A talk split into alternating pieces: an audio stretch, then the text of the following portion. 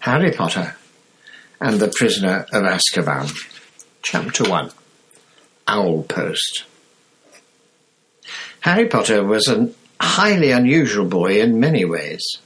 For one thing, he hated the summer holidays more than any other time of year. For another, he really wanted to do his homework but was forced to do it in secret in the dead of night. And he also happened to be a wizard. It was nearly midnight, and he was lying on his front in bed, the blankets drawn right over his head like a tent, a torch in one hand, and a large leather-bound book. A History of Magic by Adalbert Waffling, propped open against the pillow. Harry moved the tip of his eagle feather quill down the page, frowning as he looked for something that would help him write his essay called Witch Burning in the 14th Century was completely pointless. Discuss. The quill paused at the top of a likely looking paragraph. Harry pushed his round glasses up his nose, moved his torch closer to the book, and read. Non magic people, more commonly known as muggles, were particularly afraid of magic in medieval times, but not very good at recognizing it. On the rare occasions that they did catch a real witch or wizard, burning had no effect whatsoever. The witch or wizard would perform a basic flame freezing charm and then pretend to shriek with pain while enjoying a gentle tickling sensation. Indeed, Wendelin the Weird enjoyed being burnt so much that she allowed herself to be caught no fewer than 47 times in various disguises. Harry put his quill beneath it, between his teeth and reached underneath his pillow for his ink bottle and a roll of parchment.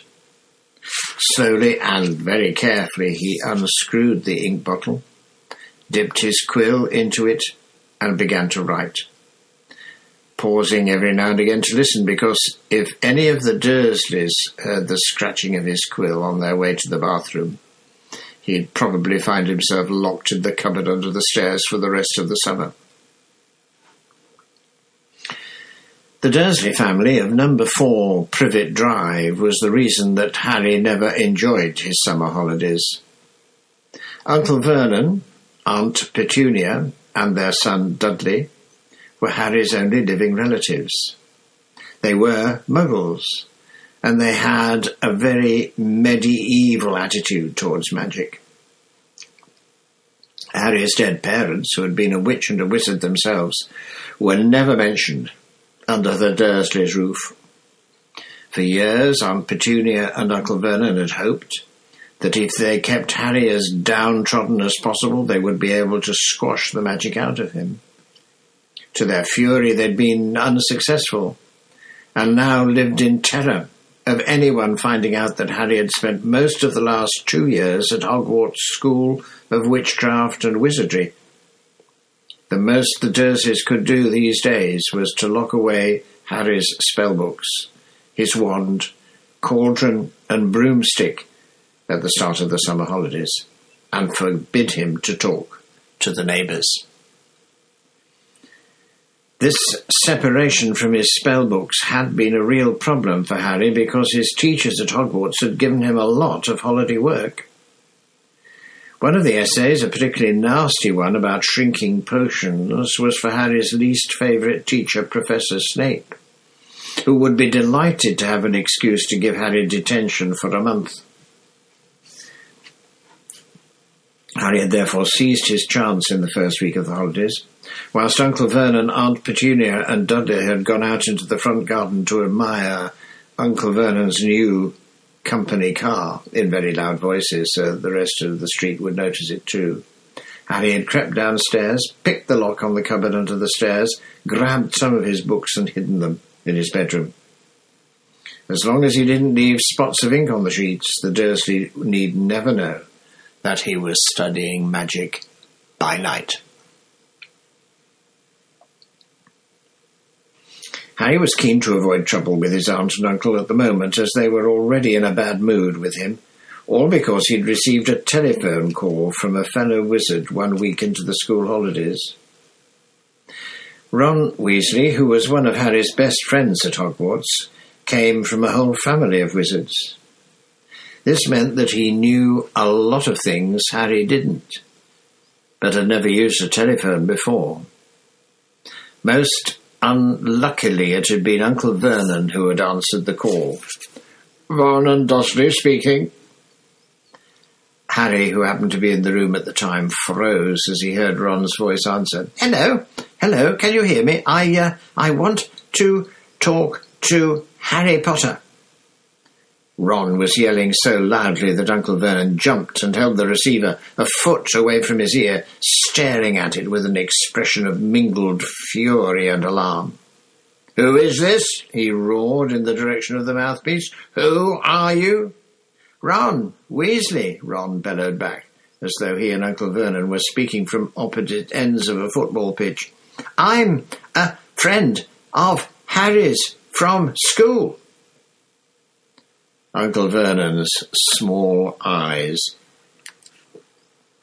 swindled around to Harry, who was rooted to the spot. There is no Harry Potter here, he roared now holding the receiver at arm's length as though frightened it might explode. I don't know what school you're talking about. Never contact me again. Don't you come near my family. And he threw the receiver back onto the telephone, as if dropping a poisonous spider. The row that had followed had been one of the worst ever. How dare you give this number to people like people, uh, people like you, Uncle Vernon had roared, spraying Harry with spit. Ron obviously realised that he'd got Harry into trouble because he hadn't called again. Harry's other best friend from Hogwarts, Hermione Granger, hadn't been in touch either. Harry suspected that Ron had warned Hermione not to call, which was a pity because Hermione, the cleverest witch in Harry's year, had muggle parents, knew perfectly well how to use a telephone, and would probably have had enough sense not to say that she went to Hogwarts. So, Harry had had no word from any of his wizarding friends for five long weeks. And this summer was turning out to be almost as bad as the last one. There was just one very small improvement after swearing that he wouldn't use her to send letters to any of his friends. Harry had been allowed to let his owl, Hedwig, out at night. Uncle Vernon had given in because of the racket Hedwig made if she was locked in her cage all the time. Harry finished writing about Wendelin the Weird and paused to listen again. The silence in the dark house was broken only by the distant grunting snores of his enormous cousin Dudley. It must be very late. Harry's eyes were itching with tiredness. Perhaps he'd finish his essay tomorrow night. He pre- replaced the top of the ink bottle, pulled an old pillowcase from under his bed, put the torch, a history of magic, his essay, quill and ink inside it, got out of bed and hid the lot under a loose floorboard under his bed. Then he stood up, stretched, and checked the time on the luminous alarm clock on his bedside table. It was one o'clock in the morning. Harry's stomach gave a funny jolt.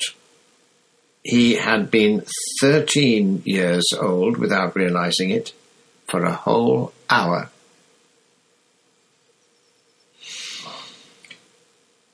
Yet another unusual thing about Harry was how little he looked forward to his birthdays. He had never received a birthday card in his life. The Dursleys had completely ignored his last two birthdays, and he had no reason to suppose they would remember this one. Harry walked across the dark room, past the Hedwig's large empty cage, to the open window. He leaned on the sill, the cool night air pleasant on his face after a long time under the blankets. Hedwig had been absent for two nights now. Harry wasn't worried about her. She'd been gone this long before, but he hoped she'd be back soon. She was the only living creature in this house who didn't flinch at the sight of him. Harry, though still rather small and skinny for his age, had grown a few inches over the last year. His jet black hair, however, was just as it always had been, stubbornly untidy, whatever he did to it. His eyes behind his glasses were bright green, and on his forehead, clearly visible through his hair, was a thin scar, shaped like a bolt of lightning. Of all the unusual things about Harry, this scar was the most extraordinary of all. It was not, as the Dursleys had pretended for ten years, a souvenir of the car crash that had killed Harry's parents. Because Lily and James Potter had not died in a car crash. They had been murdered. Murdered by the most feared dark wizard for a hundred years, Lord Voldemort. Harry had escaped from the same attack with nothing more than a scar on his forehead, when Voldemort's curse, instead of killing him, had rebounded on its originator. Barely alive, Voldemort had fled. But Harry had come face to face with him since at Hogwarts. Remembering their last meeting as he stood at the dark window, Harry had to admit he was lucky even to have reached his thirteenth birthday. He scanned the starry sky for a sign of Hedwig, perhaps soaring back to him with a dead mouse dangling from her beak, expecting praise. Gazing absently over the rooftop, rooftops, it was a few seconds before Harry realized what he was seeing. Silhouetted against the golden moon, and growing larger every moment, was a large, strangely lopsided creature, and it was flapping in Harry's direction. He stood quite still, watching it sink lower and lower. For a split second he hesitated, his hand on the window latch, wondering whether to slam it shut, but then the bizarre creature roared over one of the street lamps of Privet Drive, and Harry, realizing what it was, leapt aside. Through the window soared three owls, two of them holding up the third, which appeared to be unconscious. They landed with a soft flump on Harry's bed, and the middle owl, which was large and grey, keeled right over and lay motionless. There was a large package tied to its legs. Harry recognized the unconscious owl at once. His name was Errol, and he belonged to the Weasley family. Harry dashed to the bed at once, untied the cords around Errol's legs, took off the parcel, and then carried Errol to Hedwig's cage. Errol opened one bleary eye, gave a feeble hoot of thanks, and began to gulp some water. Harry turned back to the remaining owls. One of them, the large, snowy female, was his own Hedwig. She, too, was carrying a parcel and looked extremely pleased with herself. She gave Harry an affectionate nip with her beak as he removed her burden, then flew across the room to join Errol. Harry didn't recognize the third owl, a handsome, tawny one, but he knew at once where it had come from because, in addition to a third parcel, it was carrying a letter bearing the Hogwarts crest. When Harry relieved this owl of its post, it ruffled its feathers importantly, stretched its feathers, and took off through the window into the night. Harry sat down on his bed, grabbed Errol's package, ripped off the brown paper, and discovered a present wrapped in gold, and his first ever birthday card. Fingers trembling slightly, he opened the envelope. Two pieces of paper fell out, a letter and a newspaper cutting. The cutting had clearly come out of the wizarding newspaper, the Daily Prophet, because the people in the black and white picture were moving. Harry picked up the cutting, smoothed it out, and read Ministry of Magic employee scoops grand prize. Arthur Weasley, head of the Misuse of Muggle Artifacts Office at the Ministry of Magic, has won the annual Daily Prophet Grand Prize Galleon draw.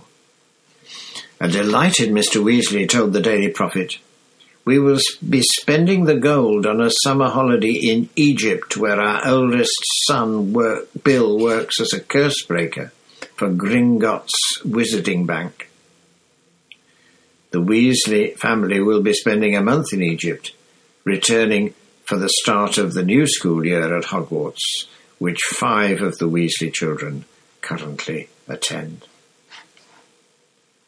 Harry scanned the moving photograph, and a grin spread across his face as he saw all nine of the Weasleys waving furiously at him, standing in front of a large pyramid plump little Mrs. Weasley, tall, balding Mr. Weasley, six sons and one daughter.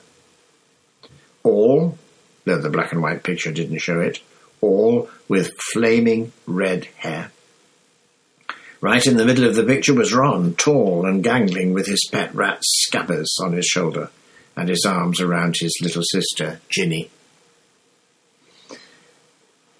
Harry couldn't think of anyone who deserved to win a large pile of gold more than the Weasleys, who were very nice and extremely poor. He picked up Ron's letter and unfolded it. Dear Harry, Happy birthday. Look, I'm really sorry about that telephone call. I hope the Muggles didn't give you a hard time. I asked Dad and he reckoned I shouldn't have shouted. It's brilliant here in Egypt. Bill's taken us round all the tombs, and you wouldn't believe the curses those old Egyptian wizards put on them. Mum wouldn't let Ginny come in the last one. There were all these mutant skeletons in there of muggles who'd broken in and grown extra heads and stuff.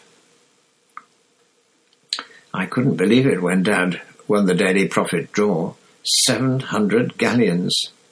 Most of it's gone on this holiday, but they're going to buy me a new wand for next year. Harry remembered only too well the occasion when Ron's old wand had snapped. It had happened when the car the two of them had been flying to Hogwarts had crashed into a tree in the school grounds. We'll be back about a week before term starts, and we'll be going up to London to get my wand and our new books. Any chance of meeting you there? Don't let the muggles get you down. Try and come to London. Ron. P.S. Percy's head boy. He got a letter last week. Harry glanced back at the photograph. Percy, who was in his seventh and final year at Hogwarts, was looking particularly smug. He had pinned his head boy badge to the fez perched jauntily on top of his neat hair, his horn-rimmed glasses flashing in the Egyptian sun. Harry now turned to his present and unwrapped it. Inside was what looked like a miniature glass spinning top. There was another note from Ron beneath it. Harry, this is a pocket Sneakoscope. If there's someone untrustworthy around, it's supposed to light up and spin. Bill says it's rubbish sold for wizard tourists and isn't reliable because it kept lighting up at dinner last night. But he didn't realize Fred and George had put beetles in his soup. Bye, Ron. Harry put the pocket Sneakoscope on his bedside table, where it stood quite still balanced on its point, reflecting the luminous hands of his clock. He looked at it happily for a few seconds, then picked up the parcel Hedwig had brought. Inside this, too, there was a wrapped present, a card, and a letter, this time from Hermione. Dear Harry, Ron wrote to me and told me about his phone call to your Uncle Vernon. I do hope you're all right. I'm on holiday in France at the moment, and I didn't know how I was going to send this to you. What if they'd opened it at customs? But then Hedwig turned up. I think she wanted to make sure you got something for your birthday for a change. I bought your present by owl order. There was an advertisement in the Daily Prophet. I've been getting it delivered, so it's good to keep up with what's going on in the wizarding world. Did you see that picture of Ron and his family a week ago? I bet he's learning loads. I'm really jealous. The ancient Egyptian wizards were fascinating. There's some interesting local history of witchcraft here, too. I've rewritten my whole history of magic essay to include some of the things I've found out. I hope it's not too long. It's two rolls of parchment more than Professor Binns asked for. Ron says he's going to be in London at the last week of the holidays. Can you make it? Will your aunt and uncle let you come? I really hope you ca- can. If not, I'll see you on the Hogwarts Express on September the 1st. Love from Hermione. P.S. Ron says Percy's head boy. I bet Percy's really pleased. Ron doesn't seem too happy about it. Harry laughed again as he put Hermione's letter aside and picked up her present. It was very heavy. Knowing Hermione, he was sure it would be a large book full of very difficult spells, but it wasn't. His heart gave a huge bound as he ripped back the paper and saw a sleek black leather case with silver words stamped across it. Broomstick Servicing Kit. Wow, Hermione, Harry whispered, unzipping the case to look inside. There was a large jar of Fleetwood's high finish handle polish, a pair of gleaming silver tail twig clippers, a tiny brass compass to clip onto your broom for long journeys, and a handbook of do it yourself broom care. Apart from his friends, the thing that Harry missed most about Hogwarts was Quidditch, the most popular sport in the magical world, highly dangerous, very exciting, and played on broomsticks. Harry happened to be a very good Quidditch player. He had been the youngest person in a century to be picked for one of Hogwarts' house teams. One of Harry's most prized possessions was his Nimbus 2000 racing broom. Harry put the leather case aside and picked up his last parcel.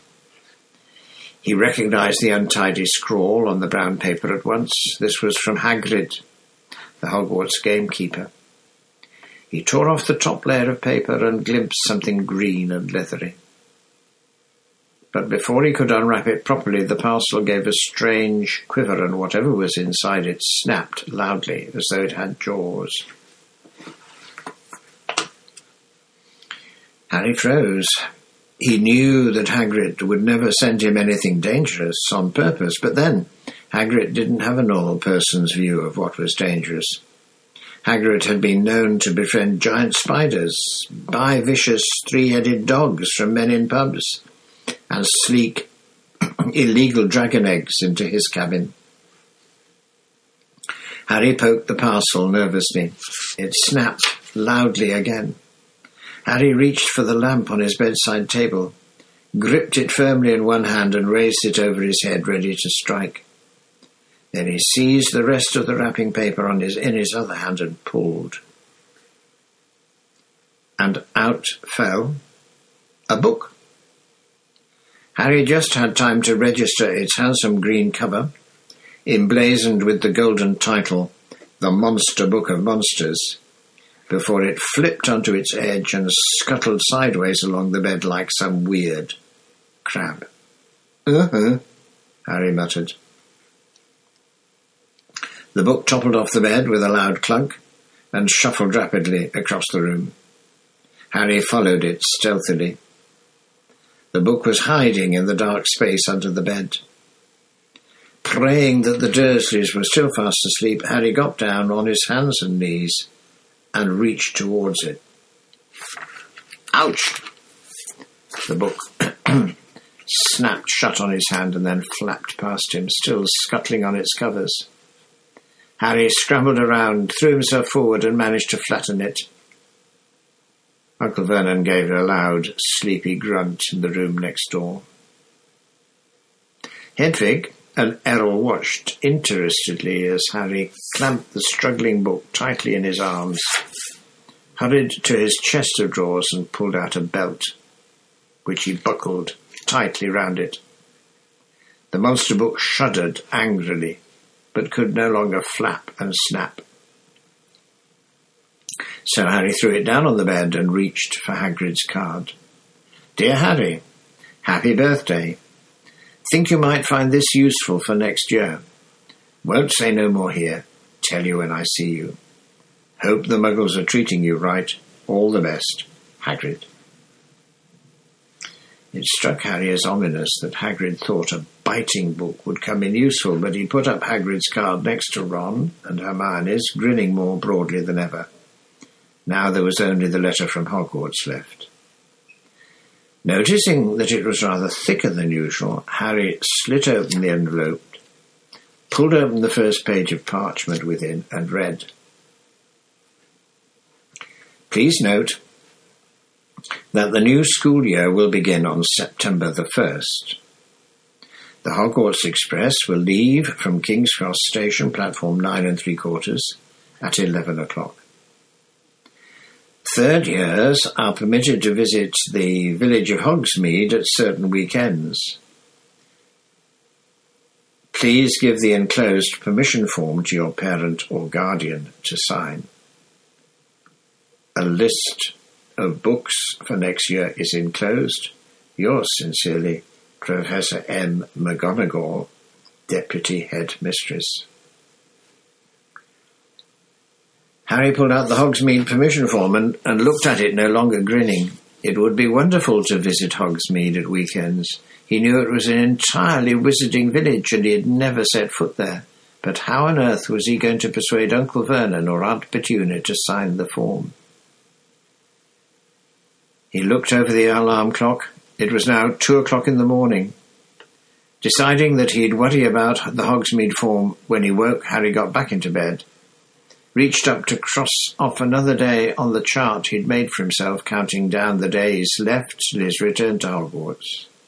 Then he took off his glasses and lay down, eyes open, facing his three birthday cards.